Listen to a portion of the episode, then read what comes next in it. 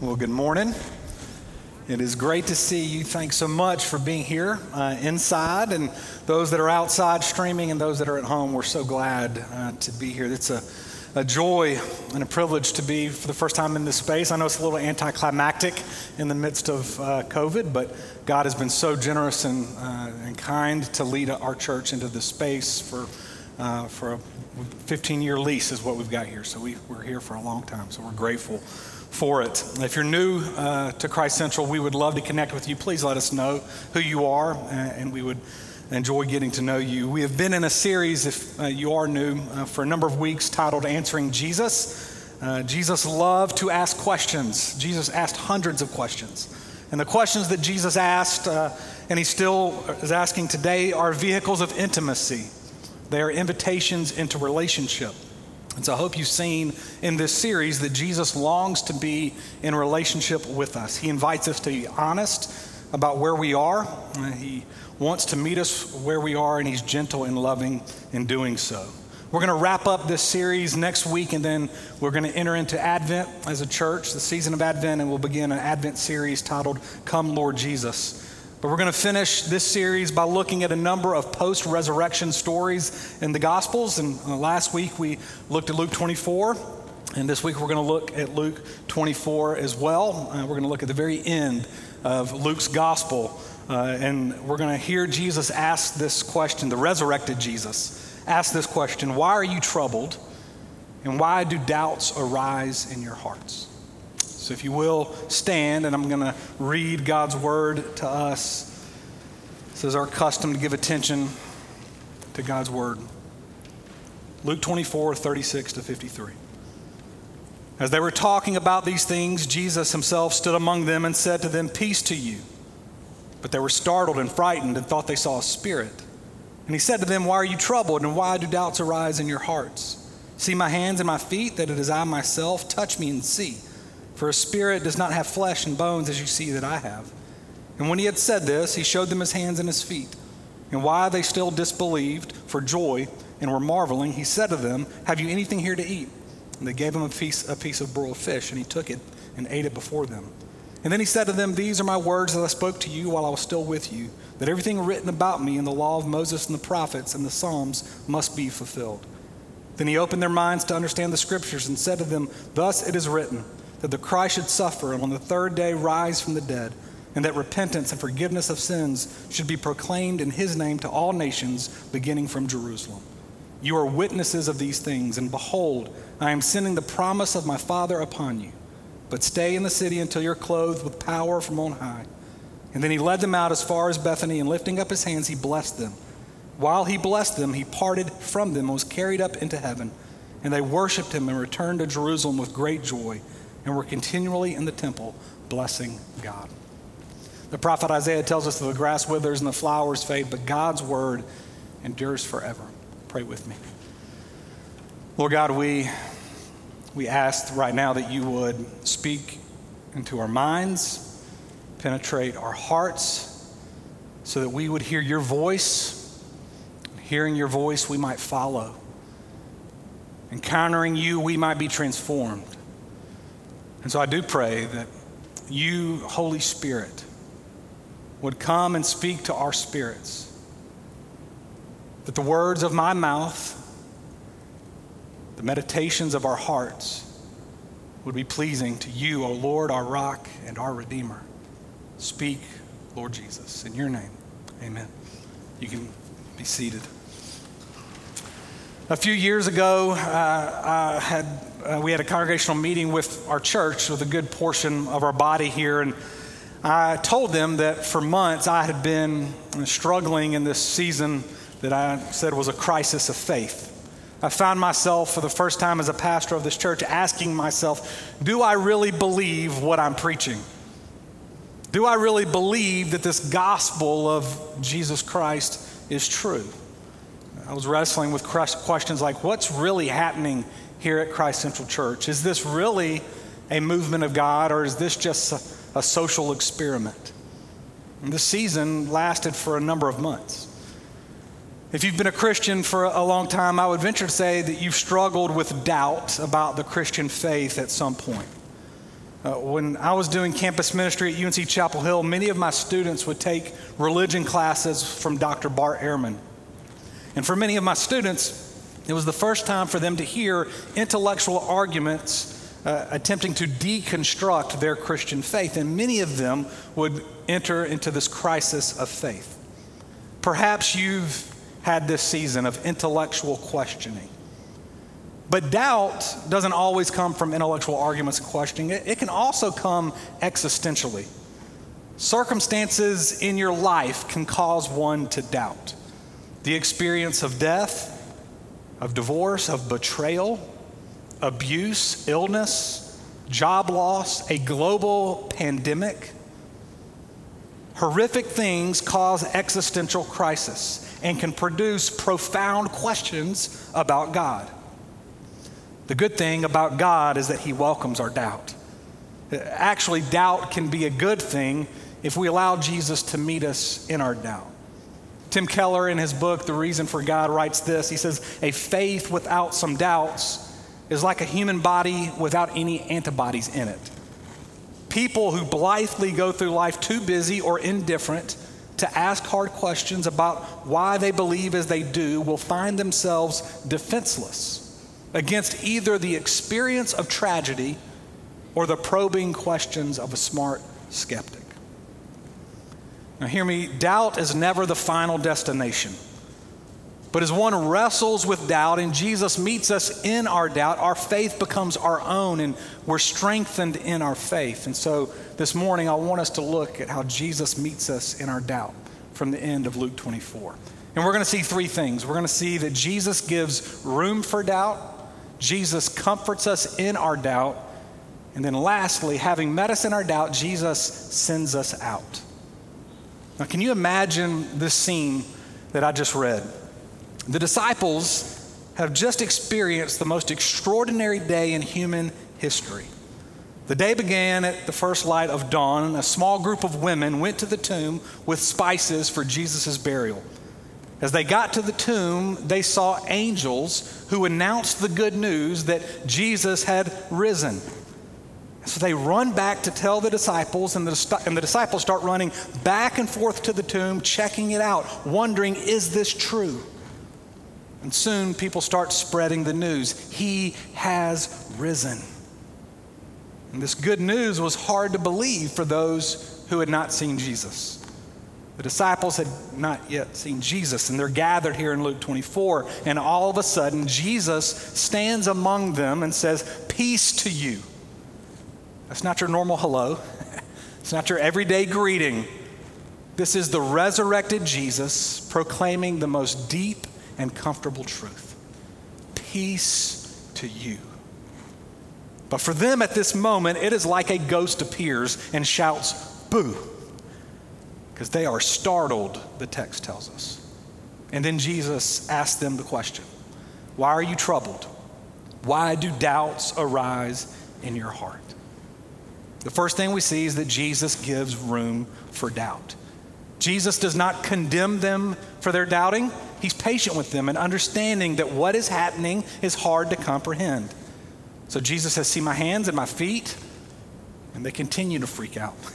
what is happening? Jesus says, Touch me. It's really me. They still doubt. So Jesus says, Go get some food. And he eats it to demonstrate that they're not having a hallucination. He's not a ghost. Now, as much as some people might think that it was easier for pre scientific first century Jew or Gentile to believe in the resurrection than for us modern people, that's not the case. They were terrified, skeptical. This was not their expectation. The resurrection was just as earth shattering and hard to believe for them as it is for many today.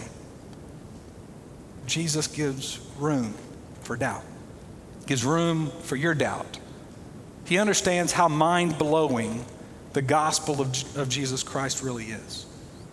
This patience and kindness of Jesus to give us space and room for doubt, it hopefully propels us to be a church that gives space for one another's doubts. Please hear me. If you've been around for a long time or if you're newer to Christ Central, we desire to be a church that welcomes the doubter and the skeptical. You don't need to pretend in order to belong here. We want you to be honest, and we trust in the Savior who is patient and kind towards us in our doubt. In our passage, we see Jesus giving room for doubt and then addressing doubt by giving the disciples evidence of his resurrection. He says, See, touch, watch me eat some food. And Luke, the gospel writer, is going out of his way to give us as readers evidence of Jesus' resurrection. It is clear from Luke 24 that this account is a eyewitness account. Luke was there when this happened. If, as some suggest, the early church made this story of the resurrection up, then there are a lot of details in this account that would have been left out. The first thing being that the women were the first eyewitness or the first witnesses of the empty tomb.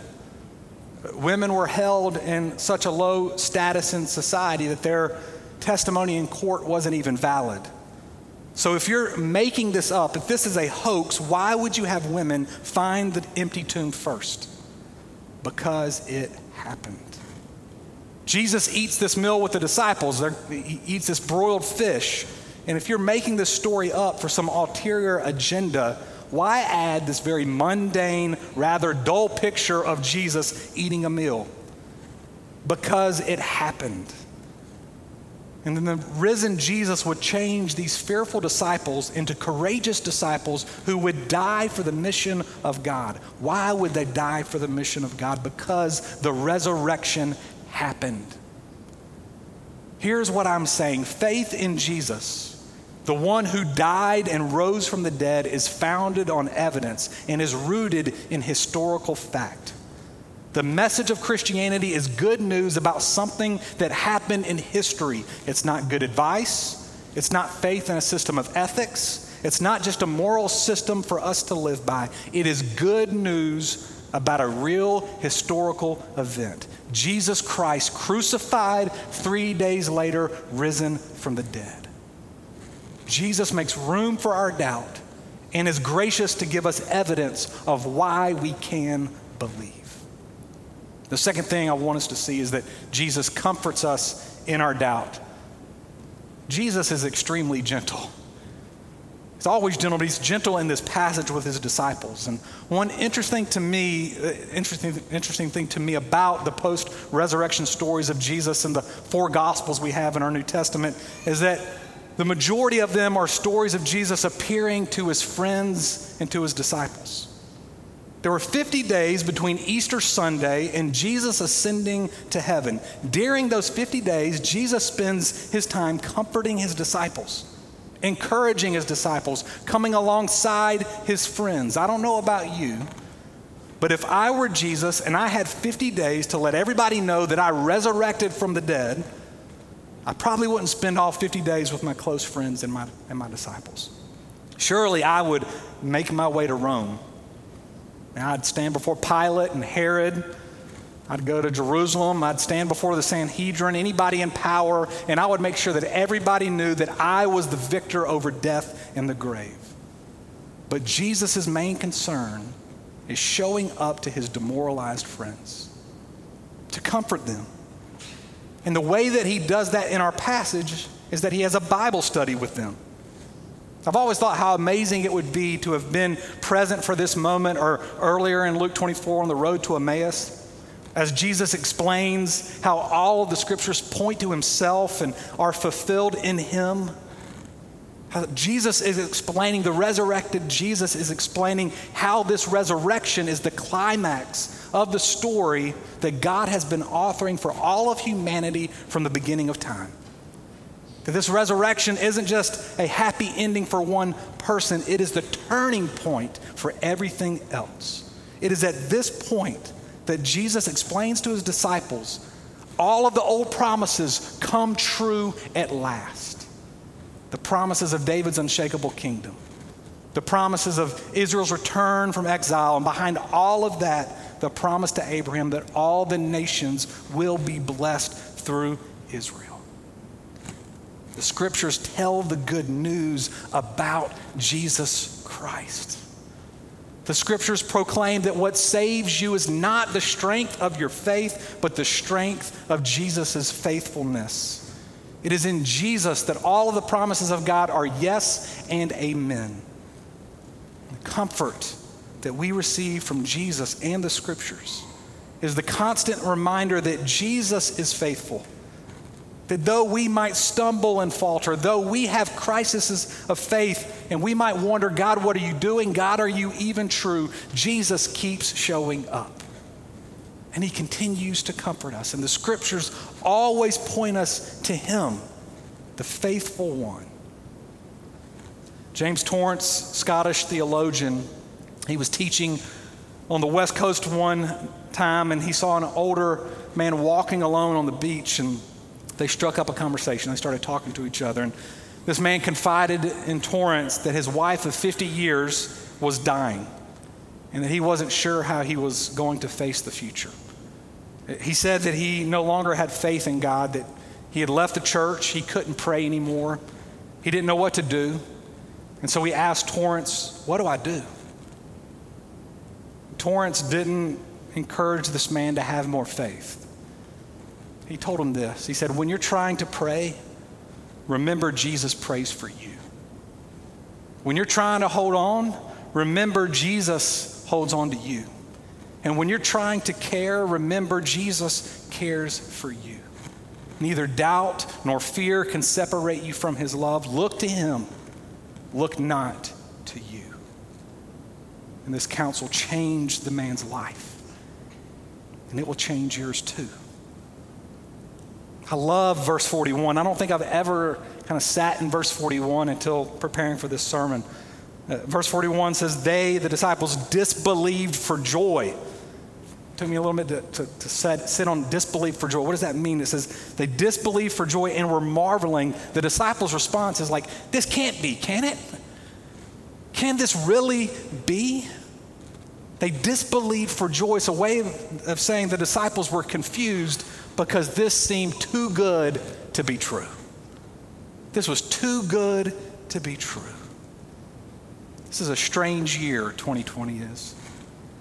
Maybe you found yourself this year getting clarity around faith in Jesus. And if so, that is a gift from God that you should rejoice in. But perhaps it's been a hard, dry season spiritually, a season full of questions.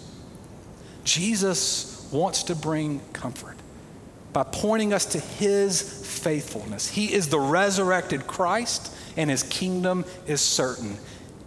That's good news, and it is true. After comforting us in our doubt, we finally see that Jesus sends us out to the very end of this passage.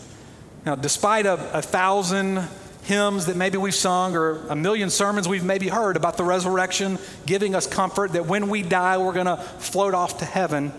The resurrection narratives in the Gospels never say anything like Jesus is raised from the dead, therefore there's life after death. We go to heaven when we die. The resurrection of Jesus has a very this worldly present age meaning. That in Christ Jesus, a new world order has ensued and therefore, we who follow this king have a job to do. We are to be witnesses. And the first thing we see about being a witness is that we're sent out with power. Look at verse 49. It says, Stay in the city until you're clothed with power. It's Jesus' promise of the Holy Spirit that would come upon the disciples two weeks later, at Acts chapter 2 at Pentecost. Matthew's gospel at the very end of chapter 28, Jesus says, All authority in heaven and earth have been given to me, therefore go and make disciples. Now, catch this the, the text doesn't say, and the disciples never doubted again. It does say that they're clothed with power by the Holy Spirit. That God's plan to change this world is to comfort and empower weak doubting, struggling disciples by pointing them to the faithful one and then clothing them in the power of the Holy Spirit. I'm not sure about you, but again, if I were Jesus, I'm not sure my plan A to change the world would be a bunch of doubting, troubled, skeptical, questioning, failing disciples. But this is exactly God's plan. This is not plan B. This is God's plan A to use us to be his witnesses to this world. To witness means to point to something. As Jesus' is witness in this world, we point to him and to his kingdom. And we never point to ourselves and how great we are. In fact, when that happens, and it has and it does, it never works out well. I've been arrogant too many times and have known too many arrogant Christians who knowingly or unknowingly have pointed to themselves and end up doing much more harm than good. Our lives are to point to Jesus and to his kingdom. This kingdom is coming to earth as it is in heaven. And how do we do that? Clothed in power, filled with the Holy Spirit. Each of us steps into each new day praying that God's new world order, brought about by the resurrection of Christ, would break into this present world through our words and our deeds. Our words and our deeds are to point to Jesus and his kingdom. Theologian N.T. writes, he calls this pointing, erecting signposts. Signposts are things like loving others, doing justice, walking humbly, extending forgiveness, acting patiently, feeding the poor, empowering the weak, celebrating with joy. Anything and everything that points to what is true of Christ and true of his kingdom being done in all places and spaces. This is our great commission. Sent out in his power to witness to faithful Jesus and his eternal kingdom. Listen, I, I know this year's been hard. The number of COVID cases are increasing, restrictions are ratcheting back up. There's hope of a vaccine, and our life is definitely different than any of us imagined it would be at this point. Maybe you have found yourself in a crisis of faith. If you haven't, you might at some point. If you're in this place or if you find yourself in this place, hear me. It is okay. It is okay. So the resurrected Jesus gives room for doubts and questions. And Jesus is gentle and he wants to comfort you in your doubts. And when you find yourself in that place, open the Bible. Open the Bible and let him point you to his faithfulness. And as Jesus meets you there, he sends you out even in a hard season, I would say, especially in a hard season, He sends us out to live as witnesses, pointing to Christ and to His kingdom. Let's pray. Lord God, I ask that you would, you would comfort us, you would give us assurance in your faithfulness, you would give us assurance because what, what has happened is true and rooted in historical evidence and and that you would, Holy Spirit, comfort us in our weakness and our doubting and empower us even when we are weak to point people to the gentleness, kindness, love, justice, mercy of our Savior and the truth and the reality of your coming kingdom. Through the ways that we speak, the ways that we interact, and the ways in which we walk our, and and live our lives day to day. Would you be honored and would you use us? In Jesus' name we pray. Amen.